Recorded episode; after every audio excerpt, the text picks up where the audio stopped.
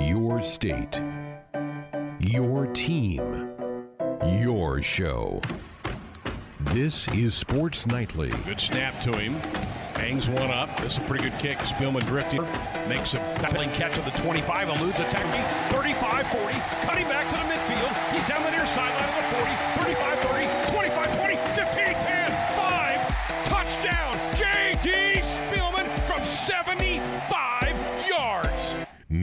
let's check the pulse of Husker Nation with your hosts, Ben McLaughlin and Nate Rohr. Another game day tomorrow. playing football. The, the the surprise is actually we had the week off last week. Yes. I mean, we hadn't had a bye since last year, so we actually had a week off, a week to get our legs back under us and shake off that ugliness from the Twin Cities and get back after it. Yeah, uh, feels good um, to have football back. Obviously, the week off is is uh, I don't even know the word um, obscure as it was. We got another one coming up. How about that? You go from none, and you look at the Nebraska coaching staff, by the way, they had three years where they didn't have an off week, where because of a hurricane or whatever, Weather. they, they had a game get postponed. And now not only do they get one, they get two in the space of a month. It's Yeah. crazy. Yeah, it sure is. But Huskers and Hoosiers tomorrow, Memorial Stadium, just after 2:30 kick. Uh, pregame coverage begins at 9:30 here on the Husker Sports Network. But before then, three full hours of Sports Nightly coming your way here in just a little bit. Greg Sharp, the voice of the Huskers, will give his final thoughts in preparation for the Hoosiers tomorrow afternoon here in Lincoln. Uh, we'll talk mostly offense with him. I, I Nate, we've we talked a little bit about the offense. I, I'm I'm most curious to see how the offense looks, uh, which is a little bizarre considering what happened with the Husker defense against Minnesota. But um, namely, who's going to be the quarterback tomorrow for the Huskers? So interested in that. So we'll talk with uh, Greg Sharp coming up in hour two. We'll have our Choices Treatment Center Big Ten picks. I spoiler had my worst week picking Ooh, last you week. poor thing. So I think I, I let I unlocked the door for you guys to uh, open it up. You, you got to play with a lead. You got to know how to win. Well, I know one of the games I got wrong. We all got wrong. yeah, none of us had Illinois. Uh, but there's there's at least one, maybe two more that I were. Either, I know I picked one wrong, and I might have picked a third wrong. I feel pretty good about what I did, Did you? last week. Well, we'll it- see. it could be- We'll see how good I should feel in an hour. Yeah, I think there were five games on, on the slate, so th- this could be this could be the week that that turns it all for our Choices Treatment Center Big Ten picks. We'll give it another shot uh, here this week. Uh, and find out how we've done to this point. Also, it's Friday. Ian Rapoport, the NFL Network, and NFL.com stops by and will give us an update on all things National Football League. Last night, Vikings and Redskins. One of the more bizarre stories ever, Nate. Kirk Cousins, former Redskin, quarterbacks the Vikings. Case Keenum, former Viking quarterback, Cowboy or quarterbacks the Redskins. Adrian Peterson, former Viking legend, plays for the Vik or the Redskins yesterday. And to top it all off, you had two coaches who were involved in the coaching search here after the 2003 season. Mike Zimmer, who was reported by some to be one of the candidates Steve Pederson swung on and missed in the 40 days and nights of waiting without a head coach.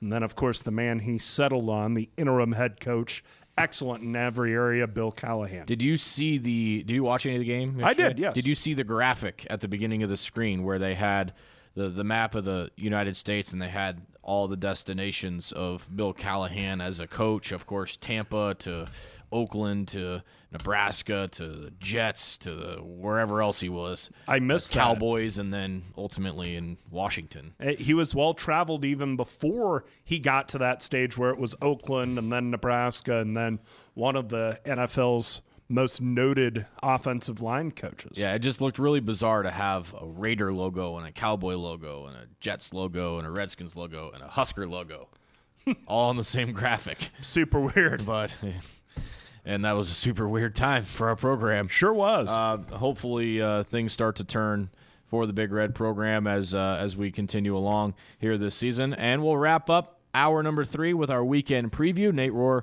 will have all the things you need to check out this weekend, including uh, World Series action, NFL action. uh, and uh, of course all the full slate of college football as well. We'll have our week in review, and we'll hand out some winners and losers before we say goodnight here tonight on the program. If you want to be a part of the show, as always, our lines are open for you. 866 Husker one the number 866 487 5371, the number to our Woodhouse Auto Family Hotline. Brought to you by Woodhouse, bringing you more choices, brands, locations, and service. Experience the difference. Purchase with confidence. This is Woodhouse. Nate, I kind of just want to do a, a, status report on on where we are.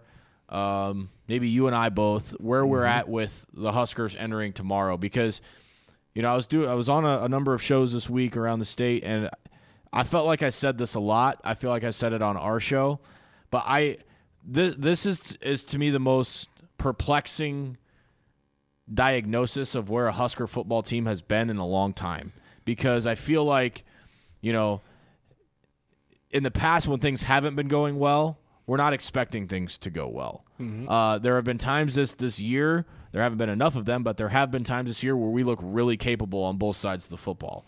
And now you throw in the injury factor, you throw in the bye week factor. I truly don't know what Nebraska team we're going to see tomorrow. So let's just start there. uh, offensively, what are you expecting to see tomorrow in terms of production and, and maybe a little bit of personnel as well?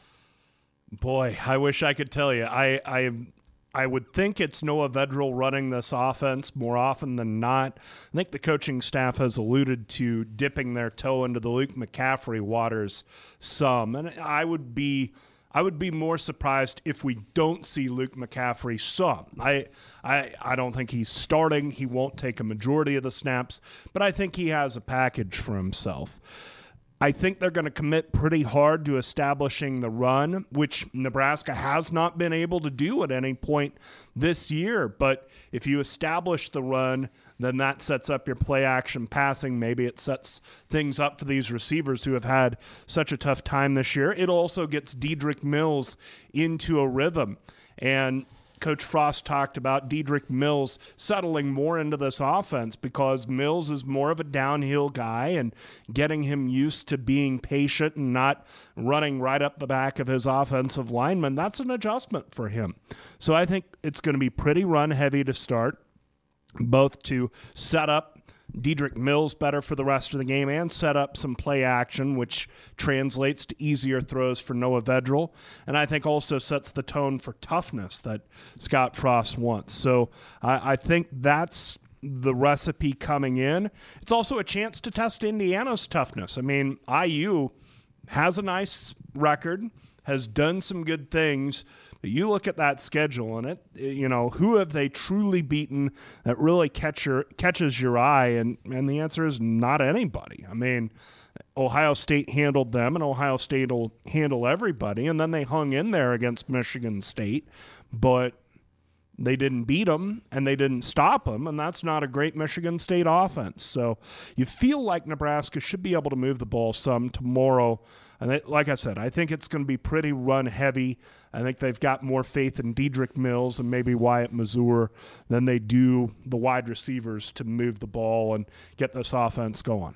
Yeah, I, I when I think both teams have played. Uh, you know, in, in terms of excuse me, the schedule and results, I think we've seen pretty comparable numbers. Yeah, uh, and so I don't think either team really has the. I'm expecting a close game tomorrow, and defensively, and I'll ask Greg this question next segment: is if if the run problems were truly a run fit situation and a, and a gap situation, is that something that can be fixed in in a week? I don't know that it can be fixed in a week, but I think there are some things that set up for Nebraska to be better able to at least tighten it up a little. I don't think Indiana's line is as good as Minnesota's line. Stevie Scott's a nice running back, but I don't know that he's as good as either Rodney Smith or or the other guy uh, uh, Minnesota had. So I don't I don't feel like Indiana's as committed to the run as as Minnesota, and they won't is. be. I don't think. Right. So chances are they probably watch the film and they might try it. Right. But and even their scheme, I don't think their scheme is the same. Minnesota's a lot more power oriented. Right. The point is, if you make Indiana one dimensional tomorrow, you got a lot better shot. Oh, absolutely. And, and I feel like Nebraska to where this turns into all right to Westbrook. Can you get the ball out to uh, Whop, uh, receiver uh, Philyor?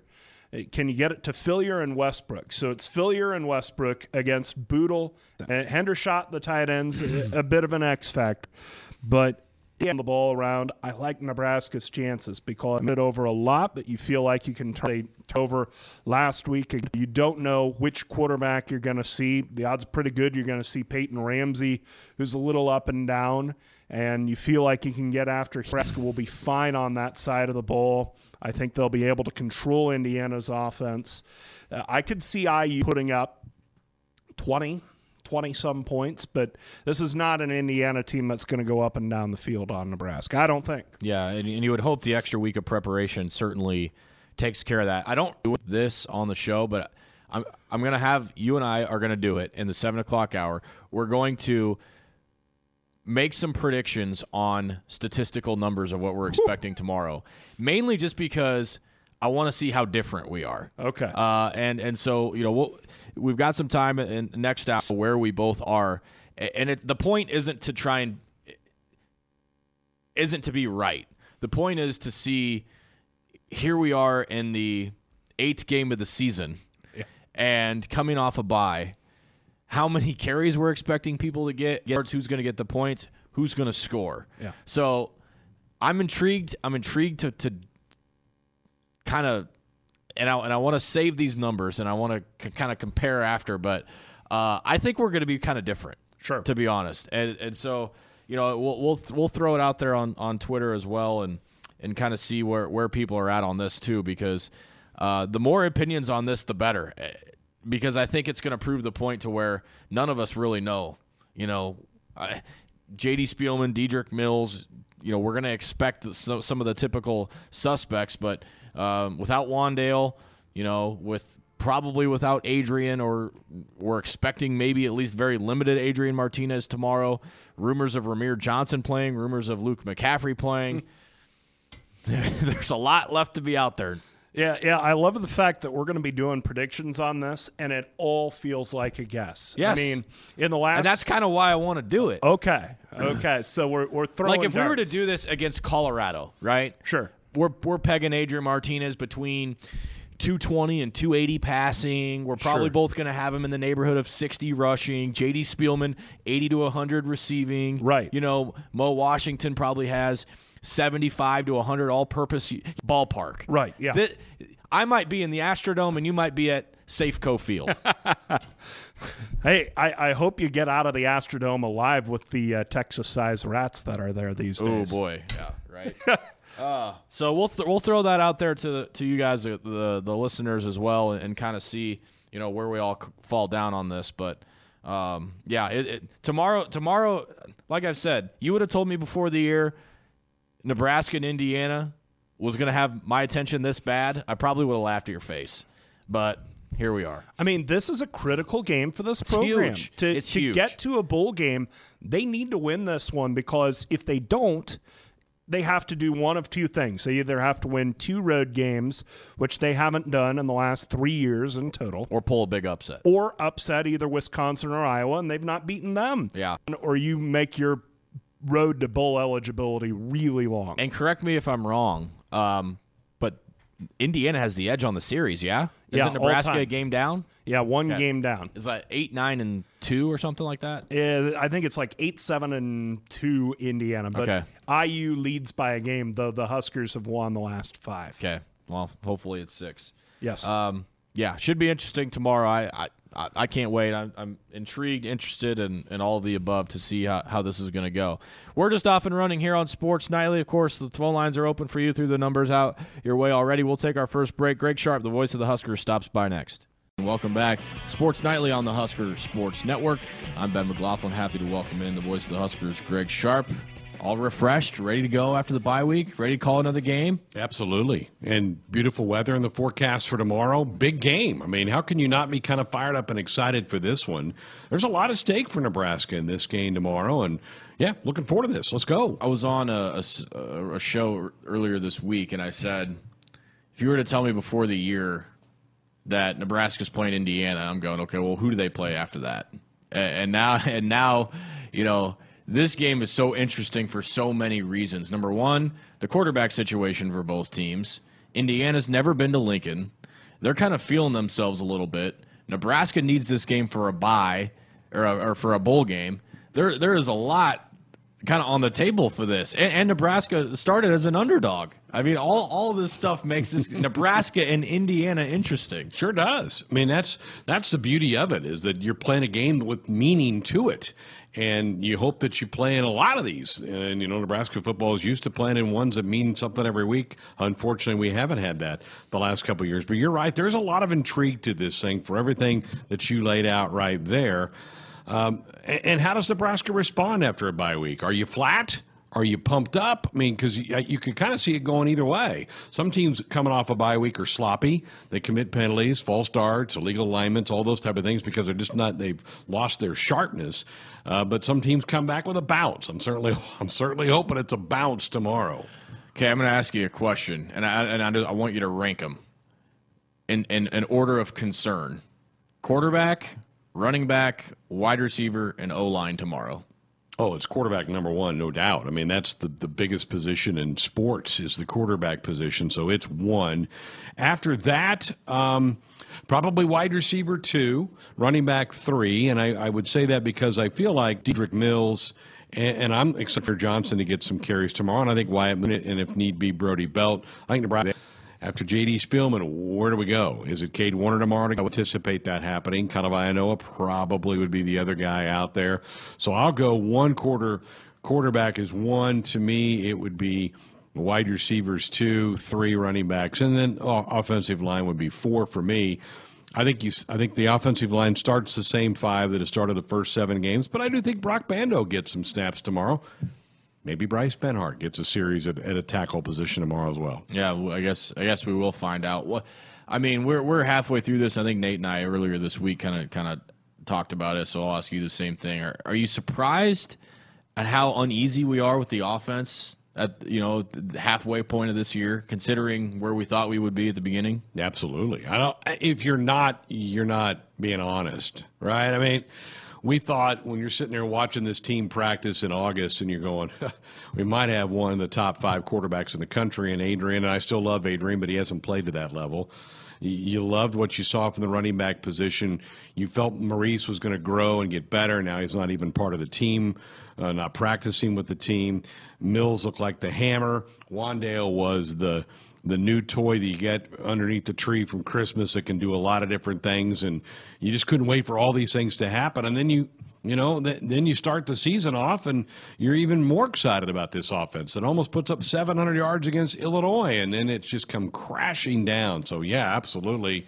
And Scott Frost, Ben mentioned that a few weeks ago. He goes his two years here, he's won games nine to six and thirteen to ten. He's shocked and surprised by what's happened. And he's I don't know that it's ever happened that he's as three games as a play caller scored only one touchdown. I don't know that it's ever happened. It's mind boggling, isn't yeah. it? And so you hope that it, the chains come out today. Also, you, you you hope maybe you find a way to score a non offensive touchdown today. We're due for a pick six or a scoop and score. Maybe in special teams, a big kick return, maybe a block a punt, something like that happens to get you some points on the board too. How much? I mean, uh, to me, th- this is an interesting, uh, interesting game offensively, just f- from a coaching standpoint, because we we know they're great minds offensively, but when, when you don't have some of those toys that you're talking about, you're spending a lot of the bye week trying to figure out how they're going to take advantage of Indiana's defense. I mean, what are you expecting tomorrow? I think you'll see a lot of what Nebraska's done. Maybe, maybe it, and again, it depends on the health of the quarterbacks. Maybe the quarterback runs a little bit more tomorrow than than they have done in the past. Although Scott said after the Minnesota game, our most effective runs have been our quarterback runs, and now we got two of them hurt. Although I think Noah's back to close to being 100 percent for this game tomorrow. Adrian's probably not 100, maybe not 90, maybe about 80% for this game tomorrow. So maybe maybe you unwrap Luke McCaffrey tomorrow, who's got fresh legs and certainly one of the faster guys on this football team. Maybe maybe you do that. Maybe so maybe you do a heavy dose of quarterback run game. Maybe you, you go snap back to that I formation and you know the uh, the flex bone look that they showed in the Ohio State game. Maybe you unravel some of that a little bit in this game tomorrow. But Scott Frost, I know him well enough now, Ben, to kind of know he still wants to do what he wants to do, and he's not going to get too far away from that. So I don't know that you come out and see a ton of different looks. Indiana's offense, a lot of what they're going to do tomorrow depends on who's quarterback. They're, Penix and, and Ramsey are two completely different styles probably making Chinander's week a little interesting. Little, I mean, they, they run the same things. To me, Penix is just a little bit better version of Ramsey. Throws it, he's got a stronger arm, so he can make some different throws. He's faster, a little tougher runner than Ramsey, but Ramsey's played a lot of football in this yeah. league. He's he's not going to get bothered by by anything. I think Penix plays. Uh, to me, I went back and watched the play that he got hurt last week. It's a shoulder. It didn't look too bad. They've been saying he's practiced all week. I would be shocked if he doesn't play. But I think we'll see both guys tomorrow in the game. And, and Stevie Scott, if, if, I'm Indiana and I'm watching Nebraska try to defend the running game of the Gophers, I'm going, we got to run the football against these guys and make them show that they can stop that. Uh, so but I, do, I, I know we're coming off of not a great performance defensively against Minnesota. I still have a lot of confidence on our defense. I think the defense is going to play pretty well. I was just about, I was literally going to go there next with the copying copycat mentality. Yeah. I mean, the, the, the, maybe the jury's out. I don't know if it truly is a, a as a gap assignment and a run fit thing. Can it get fixed in a week? Yeah. I think so. I think we've seen Nebraska defend a lot of those plays. A lot of the plays that Minnesota hurt Nebraska on Ben were those stretch plays, those slower developing running plays. Indiana didn't do that. That's not their offense. They don't do that. They they look like Nebraska offensively. A lot of shotgun, some pistol, quick quick throws to get it out, delays and handoffs up the middle with Stevie Scott. And he's a pretty strong runner as well, so he'd like to try to break tackles. I just think Nebraska will play pretty well defensively, and they they're going to want to throw it. I think they may try to establish some run early, but I think they're going to get back to throwing the football quite a bit. And I like our guys on the outside. I like Lamar and DeCap to, to DeCap to be able to cover some of their guys. And I think JoJo Domann's going to be a big factor in this game. He's going to have to match up with that Hendershot, that tight end a lot, and cover him. And I think JoJo will be up for that challenge. It's not often that we talk seriously about Indiana's weapons offensively. They have you know, them. We, we, Jordan Howard, they had the transfer. I mean, they've had him in the past, but you know, Nick Westbrook is a big body dude. Uh, Whop Philyor not only has a great name, but he, he's he's their J.D. Spielman, and then Hendershot is probably the best tight end Nebraska's seen this year. So you gotta gotta. I mean, they're probably worried about the run defense, but that means you can't slack off in the pass defense either. Yeah, I, somebody asked me earlier this week about how, how do they compare to Minnesota. Minnesota has a lot of weapons too, but they run completely different styles of offense. Minnesota has more backs than than Indiana does. They both have three pretty quality wide receivers, and Indiana has a better tight end. So Minnesota's a lot more power too. They're they're more power based than Indiana is going to be. So it's going to be a different kind of challenge. But again, teams that like to destroy the football. I'll take my chances with, with 21 and, and 23 out there covering guys. Yeah.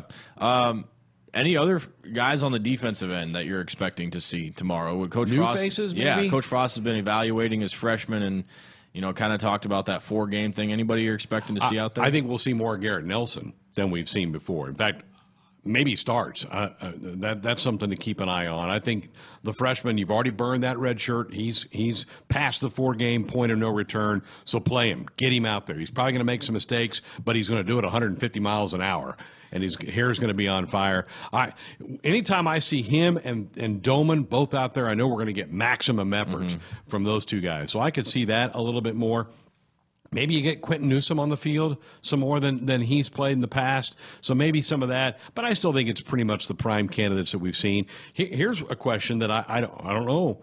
Does, does Keem Green use one of his four games tomorrow? Now, I, I, my guess is they plotted what four they were going to play him in, and they probably didn't have this game in as one of the four. But this is a huge game. You got to get this game, so maybe you go ahead and put Keem Green out there tomorrow. Yeah, yeah. I mean, I.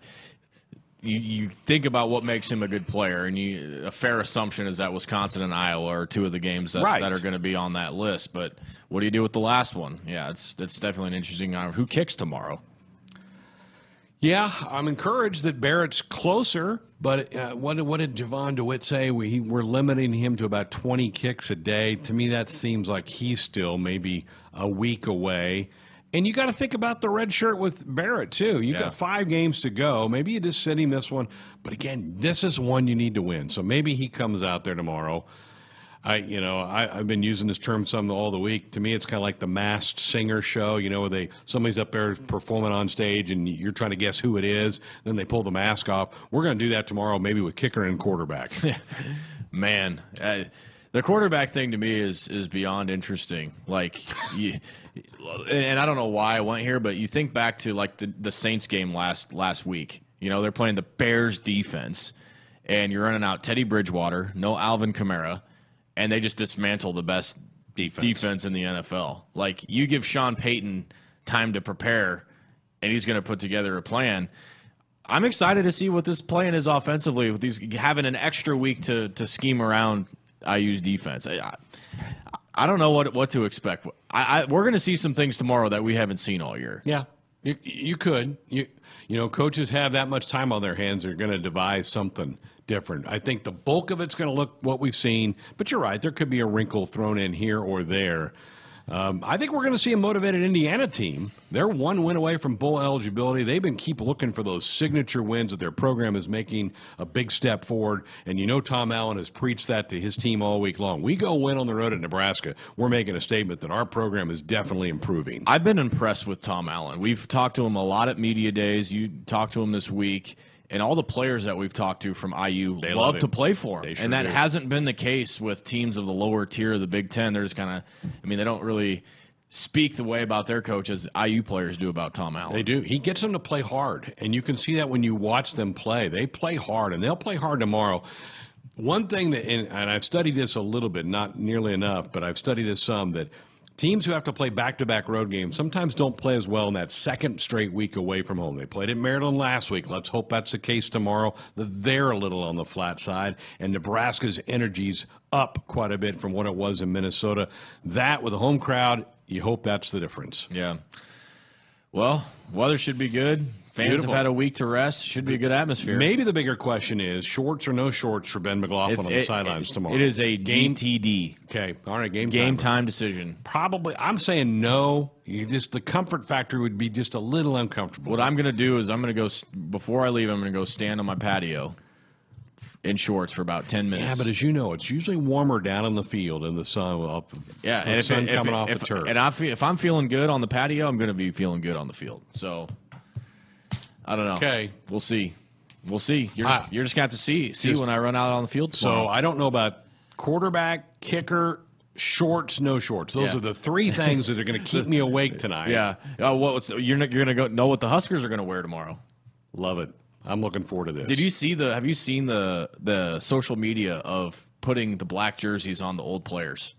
Yes, that's been pretty cool. That's yeah. been fun. Seeing uh, Lavonte and Suh and Grant Wistrom Grant and those and, uh, guys. yeah, pretty cool stuff. Nice, good stuff. All right, well, we'll let you go ro- rest that voice up. You get hopefully Okay. calling touchdown Huskers a lot tomorrow. Only once for the last three games. Got to be more than that. All doesn't it? right, thank you, Greg Sharp, with us here on Sports Nightly. Hour two off and running here on a Sports Nightly Friday. Thanks for tuning us in. Some may be on your way to see some high school football. Really, fall weather now. I mean, we had the freezing game in, in Minneapolis, mm-hmm. but right back to Nebraska fall, and we are eight going to be eight games into the season with good weather. I'm good with it. Yeah, you can live with that. Regular season finales for everybody in the state this week. So, Yeah. Oh, man, isn't that crazy? how about that, huh? Flies by. And remember, they started the same week as the Huskers did. Usually, uh, the high school season starts that last weekend in August, and then the Huskers start the first week in September. But instead, Nebraska or college football started the same week as high school football. So it's it's all running together, and it wraps up for the high schools this week. Playoff next week. How about? I I just hope we win another game. Playoffs. You can talk to me about playoffs. um, we are going to talk to you about some Choices Treatment Center Big Ten picks here in a second. Also, we're going to throw some more predictions your way uh, about what we're expecting tomorrow in terms of offensive production. Like I said in the first hour, I don't like doing this, but I'm, I'm willing to make an exception this week just because of we we all might be throwing darts at a dartboard. I don't think there's any question. And, and so I want I want the I want as many people in on this as possible. So I'm making all the producers back there. I even made a little grid on the board back there so we can fill in our predictions. I, I want to. I'm anxious to see it when it's done to go back hmm. there and see kind of where we're all at. Yeah, I and if anybody hits that is not on the Nebraska coaching staff or on the roster, then They get something. yeah, they got to get something, and maybe it's a direct flight to Las Vegas to make us Yeah. all some money Sure. Because they're they're either seers of the future or damn lucky, and either way, that's valuable in Vegas. Yes, absolutely. Um, so that we're going to do that this hour as well. We're also going to talk some National Football League with Ian Rapoport from the NFL Network and NFL.com as we do each and every Friday. Coming up in the third hour of the show, Nate will have our weekend preview. We'll play a, a brief portion of our Cornhusker conversation with, speaking of NFL, Kurt Warner's son, Cade Warner, Nebraska wide receiver, who may or may not be involved in our predictions next segment. We'll have our weekend review and hand out some winners and losers before we say goodnight and goodbye for the week. Uh, until another Monday edition of Sports Nightly. So, uh, still a lot coming your way. If you want to be a part of the show, 866 Husker won the number, 866 487 5371, the number to our Woodhouse Auto Family hotline, bringing you more choices in brands, locations, and service. Experience the difference. Purchase with confidence. This is Woodhouse. All right, boys. Well, let's go ahead and, and jump into some Choices Treatment Center Big Ten picks presented by Choices Treatment Center, helping people make positive choices. Before we go into this week, uh, who, who's in charge back there of telling us results? Is it Brett? Or It is would it not Austin? be Brett. It would be myself. Austin, te- tell us the damage. All right, not not terrible all around. Uh, ben, you did lose one game on everyone else. You went four out of six, missing Wisconsin and Maryland. Greg and Nate both went five out of six, only missing Wisconsin. I can live with that. Okay. What about what about yourself and uh, and Josh? All right, yeah. Josh also went four of six. He picked Wisconsin and he picked Michigan over Penn State. Yeah. My only miss was Wisconsin. Okay. So So not as bad as I thought, and I knew I picked Maryland. Yeah, And they had they had a shot to go do it, but they did. couldn't pull it out. So So- on the year, Ben, you're 53 out of 61. Okay. Nate, you picked up a game 52 out of 61. Wow. Greg sitting at 51 out of 61. Ooh, We're we're This is a it's good tightened race. up. It is tightened up. So yeah, I mean, it. The, as I said, it's not always how you start; it's how you finish. But in this case, it's mostly how you start because if you put yourself behind the eight ball, it can be difficult. Okay, let's let's go ahead and uh, and jump into this week's picks. Nate, let's start with you. Let's go with uh, Iowa and Northwestern. This game uh, is at 11 a.m. on E ESPN two. Iowa's a nine point favorite. Wow. I think that number's pretty high. I don't know that either team scores a bunch of points. I feel like this is a game where Iowa will be in control, but not necessarily move it up and down the field. I like Northwestern's defense a lot. I'm picking Iowa, but less than the number the smart folks in the desert suggest. Okay, Austin. Yeah, I'm with Nate's reasoning. If if the spread of nine happens, it's a nine nothing game with three Iowa field goals. I'm somewhere in the 10 to 3, 10 to 6 range. It's going to be ugly, but Iowa pulls it out.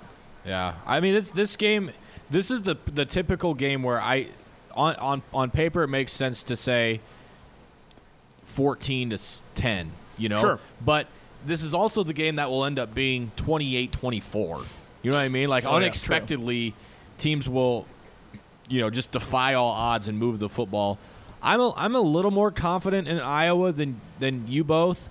I'm kind of seeing like a 21-10, 21-13 type game. I, I'm not positive Iowa covers. I'm staying away from from from this spread 100%, but I'm a little more confident. I'll say Iowa by two possessions. I'll say I'll say 21 21-10 Hawks. Okay. But I- I mean, I my confidence level is about a 2 or 3 out of 10. So, uh, Austin, why don't you go first? This is the big one at 11. This is Wisconsin and Ohio State. This is a big number. 14 and a half for the Buckeyes. Huge number. I, I think Ohio State wins. I think it's a tough, tough spot for Wisconsin to try to bounce back. 14 is incredibly high if you look at how these two teams have played each other. You go back to 2011 when Nebraska joined the Big Ten. Aside from that 2014 Big Ten championship game, the games have been decided by seven points or less. Hmm. It's going to be within double digits. I think Ohio State's the better team. Wisconsin pulls within single digits late. Give me the Buckeyes, though. I'm taking the Buckeyes, and I'm not so sure that I wouldn't take them by the number. I I don't like Wisconsin right now. I think the way they turn the ball over at Illinois, not at the horseshoe, at Illinois. Uh, I I'm selling on Wisconsin. I I think the the defensive game plan to stop them has been exposed. I like Ohio State a lot. I think they win, and I think they win big. This this sounds really like a cop out answer, but this entire game tomorrow falls on Jonathan Taylor's shoulders. Oh, yeah. I could see him carrying the football 36 times tomorrow. I really could. I could see he's. I'm going to make a prediction. He's north of 30 carries, Mm. and it's it's all going to come down to product production.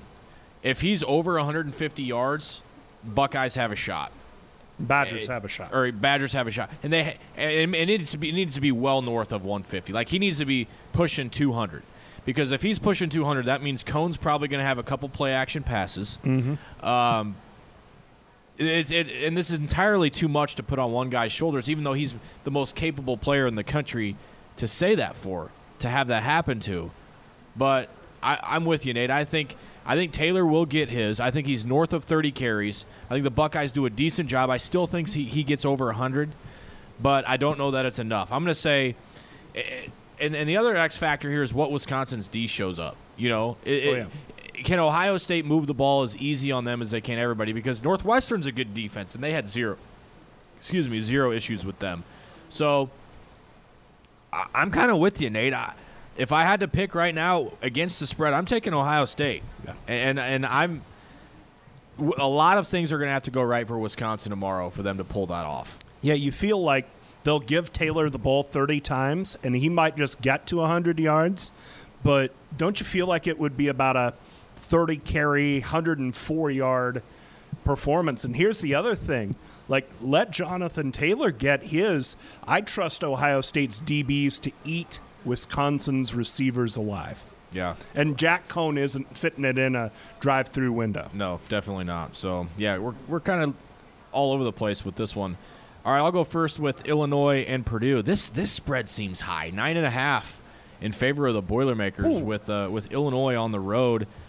This is, and again, I said this in the first segment. You tell me before the year that I'm excited for Nebraska, hmm. Indiana, and I'm excited for Illinois, Purdue. Like I have no idea how this one's gonna go, and and there's a lot of intrigue for me in this football game. And when we were talking about the Big Ten West, we'd say, well, it was a six team race. Oh, okay, it might be a five team race. And these are the two teams we would tap out. Yeah. And yet, you know, Purdue played Iowa pretty tough. And Illinois, the upset of the year against Wisconsin. That being said, I I don't think there's any way Illinois can match the intensity that they had last week. They're sitting back, feeling pretty proud of themselves right now, and I think Purdue's figured some stuff out. Mm. I, I think Plummer's got it figured out. Bell is. He's not Rondale Moore, but he's more than productive right now. They're finding a way to make the running game work somehow. I like Purdue big tomorrow. Ooh, I like I like Illinois straight up. I don't I don't think Purdue covers the number. I still don't like Purdue very much. I'm not convinced from what I saw last week at Iowa. Gimme Illinois. I'm riding with Lovie. This might be against my better judgment, but give me the Illini. Oh, bold strategy. I'm with Nate. I pick Illinois. I think it's going to be a game in the 30s, probably lower 30s to upper 20s. But give me You got- Illinois. you guys- won't take a miracle. Greg's with you though. Wait, do we have Greg pick, Greg's picks? Yep, Greg is with you on Purdue, and he also takes Ohio State. So What about the other? What what is the other one? Uh, Iowa Northwestern. Who do you take? uh, Iowa Northwestern, he went with Iowa. Okay, so he's got Iowa, Ohio State, and he goes Purdue as He well. goes Purdue with you. All right, what about Josh? Josh also picks Purdue. Okay, so we're, we're split three and two. Yeah, this is going to be a big one. Come on, Lovie And, Smith. and I'm let's guessing go. does Hill have Ohio State and Iowa as well? He does, yes. Okay. All right. All right. This is the one we've all been waiting for. Nate, this is all you. Uh, give me Liberty or give me Rutgers. the, the fact that Seven and a half point flame favorites tomorrow. the fighting Hugh freezes, and the fact that Rutgers replaced the word death in that famous Is quote- appropriate. yeah, it's totally appropriate because I think Rutgers is dead on arrival. Give me Liberty and give me the seven and a half. Oh, boy. Austin? Yeah, give me Liberty as well. This is my second time picking against Rutgers. I took UMass in the season opener. Rutgers came back to make me look silly after being down 21. Well, it's the only time you were wrong all year if you picked against Rutgers. Yeah, it hurts, but I I'm picking this just because I want it to happen so badly. I don't know if seven and a half happens, but I, I want Liberty to win, so give me Liberty. It's Liberty. I, I, I made a I made a promise to our listeners. Was it five weeks ago that I was never going to pick Rutgers again, and I'm following suit. You are a man of high integrity. And, a and here's the of thing: word. I'm not scared. I, like I'm not worried. Rutgers has totally packed it in. Have you watched Langham? Is that Landman? Whatever uh, the quarterback's name is. Have uh-uh. you seen him throw? no. Well, I saw that he put up what one yard against Indiana. Like, That's one more yard than you and I. yeah, I know. I mean, it, it's bad. Like, they need they they don't need Greg Schiano. They need like a shaman to take the curse off of that football program. They don't need Greg Schiano, and we don't need them in the Big Ten. I would agree with that wholeheartedly. Go to Liberty's conference and maybe win a few games. Dare to dream. Uh, all right, let's move on. Penn State and Michigan State, three two thirty, excuse me, ABC. Penn State five point favorites. Uh, is it my turn to go first? sure, go ahead. Or uh, I think it might be Austin, but whatever. Um, a lot of people are picking Sparty in this one. I I like Penn State. I think it's close. I don't I don't necessarily uh, think Penn State's going to be looking as sharp as they have. The second half against Michigan really worries me in this one. Uh, wouldn't be shocked at all if Michigan State wins. I'm going to say Penn State, but this is this is I'm even least conf- less confident in this game as I am Iowa Northwestern. I'll, I'll say Penn State. I don't think they cover the five, and it wouldn't shock me at all if Michigan State wins. See, I like Penn State a lot. It, I wouldn't be surprised if there's a little bit of a hangover from the whiteout game, but in the end, Michigan State's offense is terrible, and I, I trust Penn State's defense to do the job on them and hold the game close to where Penn State finally wakes up and gets the job done offensively. I'll take Penn State, and, and I would I would give them the five and a half points. So I, I would bet Penn State in this one. Okay, Austin. I agree. I, I like Penn State. I trust them a whole lot more than Michigan State. This seems like the perfect kind of game. It's supposed to be mid 50s and rainy that Michigan State will make ugly. And it'll be even easier because of the conditions. So give me Penn State. Greg, though, takes the Mitten State. He takes Michigan State to pull the upset in this one. That surprises me that Greg went that way. He's gambling. He's feeling the heat down two games. Who does Josh have on this one? He goes with the Nittany Lions. Okay. Okay. All right, let's jump to the next one. Uh, what do we got here? Oh, Maryland at Minnesota, 2:30 ESPN. Gopher 16 and a half point favorites. I'll go first on this one. I got my oars loaded in the boat. They're ready to go, um, and they might be whacking a few turtles on their way through the pond. Likewise, give me Gophers big. I Maryland's just so damn up and down. I Yeah. I don't I don't have I don't, any faith. In I don't think they care much on defense anymore. Nope, they've given up. No comment. Minnesota. Same for Greg and Josh. Nice and nice and brief, just like Minnesota's offense will be tomorrow. All, all the oars are rowing the same way. We, I think for the first time, maybe ever, I can't figure you out and your takes on Minnesota. like I, you know, your takes on Minnesota are like the Nebraska weather. You know, Yeah. Well, you know, I'm just trying to fit in, but it, like I, I, I ripped on PJ Fleck all of last year and all the year before. I give up. They're good. he, he's built something there. All right, Nate, why don't you finish it up? Notre Dame at Michigan. I'm done with Michigan. I'm done with Jim Harbaugh.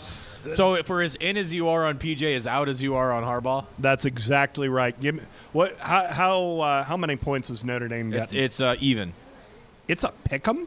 It's- Pick 'em. it's- let me let me get an updated check, but as of about lunchtime today, it was a pick 'em. So give me your logic, and then I'll tell you the spread. So, I, Michigan was challenged by Illinois. I and they lose to Penn State. I think that was a big emotional game that that they felt like they needed to get. I think they're in a bad place right now. They're hearing Jim Harbaugh is leaving. I think that program's in a fragile place. Notre Dame's playing fairly well. I'll take the Irish to win. Austin? Yeah, I went back and forth on this one. The more I read into it, the more of a chance I gave Michigan, which sounds weird to say. I'm not keen on the Wolverines, though. I honestly have kind of forgotten about Notre Dame ever since that Georgia game. They're still really solid, though, as I look at it. Michigan, I think, has a better better chance to win this one than they have in their last couple uh, big games, but I still take Notre Dame in this one. I trust Ian Book more than uh, Shea Patterson. I trust Notre Dame's defense to shut down Michigan's offense a little bit more. Irish by one, by the way, is the updated line. So I'm taking Irish. Um, again, I, the second half has me a little worried. I don't know that's more of an indictment on Michigan or it is Penn State. Mi- Michigan really outplayed Penn State in that second half. I think it's probably more of an indictment that those teams are closer than we think. Um, but even still, I'm give me Notre Dame over those two. Yeah. Either even if they were playing Penn State, I'd, I'd take Notre Dame. So give me the Irish. All Greg right. also goes with Notre Dame. Josh takes Notre Dame, and Brett is the contrarian, picking Michigan. Okay, so Greg has Notre Dame as well. Yes. There we go. Um, all the right answers as you get each and every week here on our Choices Treatment Center Big Ten Picks. If you or someone you love has a problem with gambling, call Choices Treatment Center at 402 476 2300 or the Nebraska Gamblers Assistance Program at 1 833 238 6837. More predictions coming your way. The Husker variety. In particular, the Husker offense. What do we think is going to happen tomorrow? We're going to be all over the board on this. We'll give you that next. All right, gentlemen. Um, Austin, I'm going to pull you in here as well. We're going to do some some predictions on what we're expecting to see tomorrow in terms of uh, Nebraska f- production offensively, uh, and we're going to do throw some individuals out here as well, and just to kind of see where we're at, where we're at with this deal. And I think in doing this, we can kind of put together what type of offense of performance each one of us individually is expecting tomorrow. Mm-hmm. So here's what we're going to do. I got what seven or eight categories here. Most of them are, are players, and we're just going to give stat lines, but some of them are, are particular questions. And the first one is a question: Who takes the first snap tomorrow, Nate? I think At it's quarterback. No, I think it's the pride of Wahoo, Noah Vedral. Austin. I say Noah Vedral, as do Josh and Brett. Yeah, I'm with I'm with you. I think I think Noah is the first first quarterback out there. How fun would it be though if Luke McCaffrey is the first one to run out there? There, there'd be some buzz. He'd have to quick wave down the crowd and quiet them down. All right, here's the next question. Will a Nebraska offensive player that has not scored a touchdown this year score tomorrow? If so, who? I'll go yes, Rahmir Johnson. Okay. Austin? I have two. I have Cade Warner and Austin Allen finding the end zone tomorrow. Okay. Okay. I'm going to say yes, Wyatt Mazour. Ooh. So here we are, two questions in, and we, we've got five answers or four answers, and all of them are different. Yeah, I like the Wyatt pick a lot. Does anybody else back there have anybody different? Josh and Brett said no new player finds pay dirt. Okay. All right. They're good. no fun. All right, so the next one, two, three, four. The next five are just players' numbers, okay? Good. Nate, Dedrick Mills stat line tomorrow. Uh, 16 carries for 80 yards and a touchdown, plus a catch for eight yards. Okay. Austin?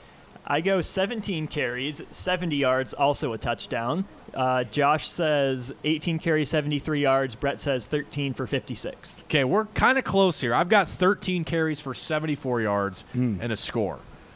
So we're all in the neighborhood. What's the lowest? Where the the lowest is 13 carries. Yes. Highest is 18. Mm-hmm. And I think who has 80? We were we the I highest? had 80, yeah. But uh, most of us were between we're between 56 and 80. So we're kind of in the same in the same neighborhood here. Here's where it's going to get interesting. Wyatt Mazour. Uh, eight totes for 38 yards and two catches for 20. Okay, Austin. I am very close to Nate. Eight carries, 33 yards. Okay, I'm re- I'm really close. Do you have any, do you put any catches down? I did not know. Okay, I'm at six carries, 34 yards. Oh, wow. So we're all. This is going better than I thought. Two catches, 18 yards for me for Wyatt. Wow, we're, you're only two yards off. Yeah. Which way? Ho- hopefully short. Okay, here we go. This is probably one people are probably excited to hear about. Rahmir Johnson. I got him for six carries, but for 50 yards and a touchdown. Wow. And three catches for 40 yards. I Wow. think he is electric. he is speedy. I, I think he could do some big things for Nebraska if they give him the ball on the edge. All right, Austin. I have seven carries for 30 yards, two catches for 23 yards. Okay, I'm I'm kind of close to Austin. I've got five totes, 26 yards, two catches for 14 yards. Oh. Yeah, you know, it, that's probably more realistic. I'm Just- hoping you're right. I'm hoping I you're right. love his athleticism, and and I'm hopeful that we we see at least a notable dose of him. This is a fun one. Luke McCaffrey. Hmm. I'm gonna go five for eight through the air for 60 yards. Okay, eight passing attempts. Yep, and five carries for 25 yards. Okay. Austin. All right, I'm going to start with passing. I say Luke McCaffrey throws one pass on a trick play for a 40 yard touchdown to Cade Warner. Wow, Wow. that's very specific. Getting specific, I also have him rushing three times for 10 yards. Okay.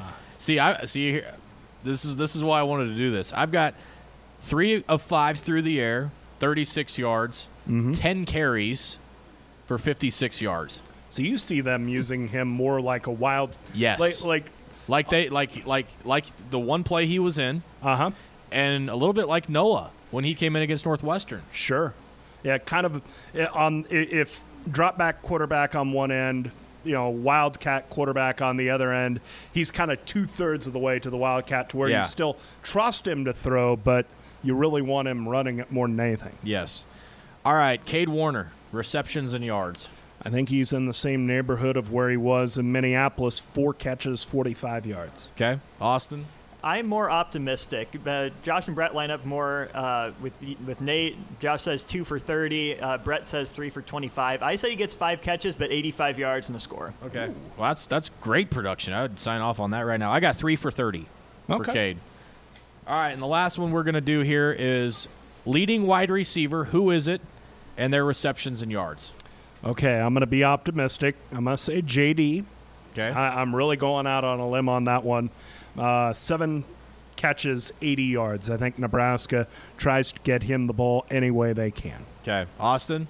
Uh, yeah, both Josh and Brett say JD. Josh says five catches, 55 yards. Brett says seven for 96. I line up with the seven catches. I think JD has a 100 yard game. It's been a while. He's due. I think he gets his and he gets in the end zone. I'm I'm perfect, clean sweep. JD. I got six for eighty-four for JD. So th- we're a little bit closer than what I thought Yeah. on, on some of these, but th- this is.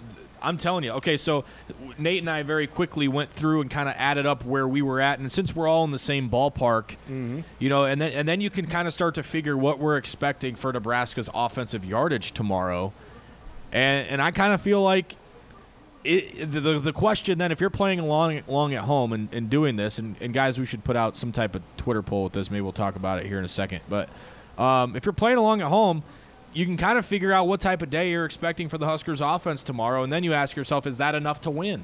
Yeah. So the question is, I don't know, and we will see. but we'll throw this up on the board, and and uh, we're we're a little closer together than maybe I thought we would be on some of these, but I'm still intrigued to see how this compares to uh, what happens tomorrow. Each and every Friday night, we talk National Football League with our friend Ian Rapoport from the NFL Network. Ian, interesting storyline last night. Kirk Cousins, former quarterback of the Redskins with the Vikings, and Case Keenum, former quarterback of the Vikings, quarterbacking the Redskins. Adrian Peterson returning home. Weird storylines last night. Yeah, it was a little bit of a a little bit of a kind of revenge night here, and you know it's it's always slightly comical. You know, you listen to the comments that guys like Kirk Cousins make during the week, and you know I try not to think about it, it's not on my mind and all that, and then they get out there, and you know it is all on their mind, and you know I think for Kirk Cousins who did the right things, said the right things, acted appropriately regarding his time with the Redskins could have said a lot more, a lot more. Um, the fact that he got to go out there and stick it to him, uh, I'm sure is something that, you know, for him felt very good, um, as it should. And I think for the rest of us, we can all appreciate um, that, you know, he got the opportunity to do that to an organization that really never fully appreciated him. Yeah, and then, and then the game the game starts, and everybody's interested to find out if the Vikings can keep this thing rolling. They were in a really bad spot a few weeks ago. What turned, do you think, with them?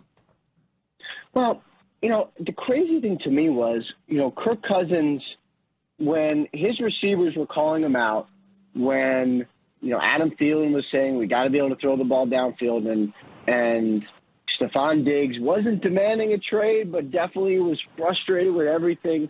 You know, you're never quite sure which way the organization is going to go, and for some reason, you know, this organization went the right way. It's almost like Cousins, instead of being pissed, instead of being frustrated, Cousins was just like, you know what? Maybe they're right. And Mike Zimmer was like, you know what? Maybe they're right. And instead of kind of, you know, having an offense that was stuck in the 1970s, they still ran the ball and they ran the ball very well and they did again last night, but they started, you know, using play action a little more. They started stretching the field, throwing it down the field. I mean, Zimmer even went for it on fourth and one last night, which he would never do. You know, like they just it's almost like they took the comments, they took the criticism, and they just sort of opened up. And what we saw was, you know, a really a pretty good team. I mean, a really good team on the field last night. Are they complete enough as a football team to win the division? Oh yeah, I think so. If they if they're going to run their offense like this, I absolutely think so. Um, you know, to me, it was it was a sign of uh, not like they've arrived, but that we're going to be talking about them throughout. And I think, you know, especially after the start they've had, they, you know, kind of looked ugly. They won two, but then they looked ugly other times. They never threw the ball. I mean, this is, you know, looks to me like a team that has kind of come through it and is headed in the right direction. I mean, I'm sure they'll lose some and they'll stumble a little bit, but um, they look. I mean, their defense is tough, fast, aggressive, gets after the quarterback can cover, I think, well enough. They run the heck out of the ball. They got talented receivers. Like, their offensive line is fine. Like to me, they got everything. Um, I I think they're going to be. I think they're right there. Let's go to the other sideline. I mean, it's hard to really find optimism for Redskins fans, maybe right now, short term, but um, you look at some of their parts. You draft Montez Sweat. Derrius Guice has been injured. They love Terry McLaurin. What, what, do you see as a as a source of optimism for those Redskins fans out there, and, and really how they're going to start building this franchise? Of course, an interesting situation at quarterback with them as well. Well, yeah, and let's start at quarterback because to me, you know, that's the most important thing. Is did you get it right at the quarterback position? And look, I mean, the football part is interesting, like on the field, interesting, but there's a lot more with the Redskins because you know they they need to find a coach, yes. and you know the coach they hire needs to be someone who you know really believes in Haskins as well. You know, someone who believes in him and who can coach him and all of that. Who's that going to be, and can that person get the most out of him? Because you know it looks like this draft class is going to be good. Montez Sweat looks good. McLaurin looks really good. You know, they got some help from some late round guys. But is the quarterback good enough to build around? That is the only thing. And otherwise, if not, then they're going to have to start new at quarterback again after trading for Alex Smith and after trading for Case Keenum and after drafting Dwayne Haskins. I mean, a million other things. One of these guys got to get it right. Yeah. Talk with Ian Rapoport, the NFL Network here on Sports Nightly. I'm Ben McLaughlin. Let's stay in the NFC, but let's go south. I I was just and I shouldn't be, but I continue to be so impressed with Sean Payton. The job that he did last Sunday against the Bears. I mean, did, did, was that a statement win to the league? Do you think? I thought so. I mean, to me, like you know, I don't know about coach of the year. I don't get to vote for those sort of things, but how does he not get consideration? You know, I mean, that's the crazy thing to me is he's gone out there with Teddy Bridgewater, who played has played great, but is not Drew Brees no Alvin Kamara last week. Um, it's been so impressive. I mean, everything he's done with not a lot of talent. It's just, you know, offensive line's playing great. All the receivers, Mike Thomas is playing. Mike Thomas hasn't changed anything he's done, regardless of who the quarterback is. I mean, I think I think Sean Payton's doing an incredible job, and you know, should be in the mix for Coach of the Year. I I don't want to dwell too much on last week, but I have to ask you about the state of Chicago. I mean, the defense is elite, but Mitchell Trubisky it's just not working. What what's the answer for Chicago? And and and is the I mean, it's obvious that the defense is starting to get frustrated. Well, the defense is starting to get frustrated and also not play great. You know, um, I think that's one of the things is like, um, you know, is this defense um, is this defense good enough to carry an offense like this? And I would say I don't know that that to be the case. Last year, easy, very easy. Vic Fangio is the best. Last year, easy. Now, you know, Fangio's in Denver. You have Chuck Pagano, who's a good defensive coordinator, but it hasn't been the same. Plus, they've had to carry the load. I don't know, man. Like something must give uh, in Chicago, and I just don't know which direction it's going to be. I, I, mean, we may as well just round out the division. Green Bay is is obviously the favorite. Aaron Rodgers had a monster performance last week. Going to Arrowhead on Sunday night, Chiefs have really struggled in primetime games dealing with their own stuff. But um, how would you evaluate kind of where the Packers are right now comparative to the rest of the division, maybe even just the NFC? You know, with Pat, with Aaron Rodgers having to do this with receivers that none of us have really heard of. I mean, we have now, right? Yeah. You know, um, and Davante Adams went out there and did a little more at practice on Friday today. That's that's a good sign. And you know, it's it's almost like the Packers had some idea what they were doing when they picked, you know, Matt LaFleur as the head coach. It's almost like his offense, when you give it a little time, works because you know there was so much doubting and so much, you know, sort of just worry about Rodgers not looking great and the offense not looking great and LaFleur's not ready and all, and then all they've done is weather a, a really difficult storm and look better. I mean, Rodgers was fantastic last week, or yeah, last week. Um, so I don't know. I mean, I've been more impressed with them every week, and at some point, we all have to believe in them. I'm just not sure if. I mean, are we there yet where everybody believes in them? I don't know about that. We should though. Yeah, it's going to be fun. I'm heading down to Arrowhead uh, Sunday night to watch the game, and obviously Patrick Mahomes is the big story. He was seen stretching on the field yesterday. What's the latest on on him? Obviously, probably not too optimistic for Sunday, but yeah, Chiefs nah. have to be pretty the, with the, his ability to get out there and just start working again.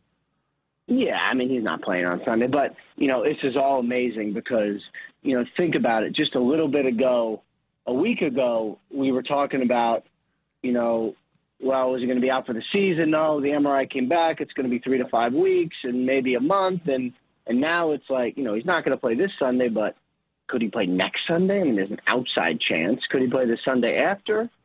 Probably. I mean, that's what's crazy is all this stuff. I mean, he got so lucky. The Chiefs got so lucky. He's Gumby. He's amazing. Uh, and all of a sudden, what could have been a, you know, season altering injury is going to end up being just a blip on the radar, which is just incredible. Ian Rapoport, the NFL Network, and NFL.com. Looks like Ian just dropped off. Appreciate his time very much as we do each and every Friday night. Back one final time on a Sports Nightly Friday night. Ben McLaughlin and Nate Rohr, now joined by Josh Shulkman. Boys, let's hand out some winners and losers. Josh, why don't you start us tonight? All right, sounds good. I'm going to start with my loser. There was a man in Rhode Island. His name is Zanini Sineas, and his name's a winner, but what he did was a loser. He stole a uh, Tom Brady jersey from the Patriots Hall of Fame. First off, I mean, like, if you're gonna steal a jersey, then steal somebody that's worthwhile. I mean, oh, boom, boom, boom. You know that Tim Kern loves that one. He's he's giving me a mean look right now, but yeah, I uh, yeah, don't. What are you doing? The other thing too is when he got arrested, he was still wearing the jersey. So. Oh my God. Yeah, he's he is my loser of the week.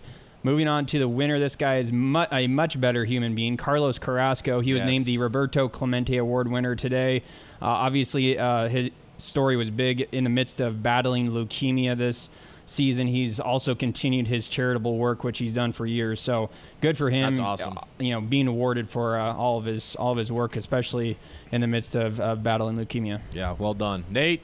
My Andy Fales Memorial Losers of the Week, the Houston Astros. My God, could you do any worse? the PR fiasco with the assistant GM lying about it, dropping the first two games of, of a World Series at home. What are you doing? That's terrible. And my winners of the week, and I can't believe I'm saying it. The Kansas Jayhawks Whoa! and the Missouri Tigers. Stop. I am Whoa! calling the Missouri Tigers my winners of the week. No. They have come to their senses. They're going to play at least the next six years the border war rivalry basketball game. look, this needs to happen in college sports. You, the conference realignment severed so many great rivalries. This was right at the top of the list. I am thrilled that it's reigniting starting next year. What's your What's next, Nate? Your winner is going to be the the black uniforms the Huskers are wearing tomorrow. Is that no, right? Oh. Hey, let's not get crazy here. Okay. Come on. All right, my winner, I'm going to Tyler Junior College. A guy by the name of Ren Reynolds goes viral with his Forrest Gump costume and antics at the Tyler Junior College Halloween Bash baseball scrimmage. Hilarious. He runs down to first, runs past the line, hops the fence with a ping pong paddle in his pocket. Another uh, shot of him at first base doing the wave. Uh, oh, just amazing. Well done, dude. Uh, my loser, I'm staying in the city of Houston, the Rockets. James Harden and Russell Westbrook fighting already. It took exactly one game for a video of them sniping at each other. Wow, what a mess. Houston, figure your stuff out. We have a problem. yes. That's it for us tonight. Thanks to everybody that was a part of this one. Thanks, Nate. Appreciate you. Thanks for having me. Thanks to Josh Shilkman for producing. Thanks to all of you for listening. Enjoy the game, Husker fans. We're back with you, Sports Nightly, on Monday.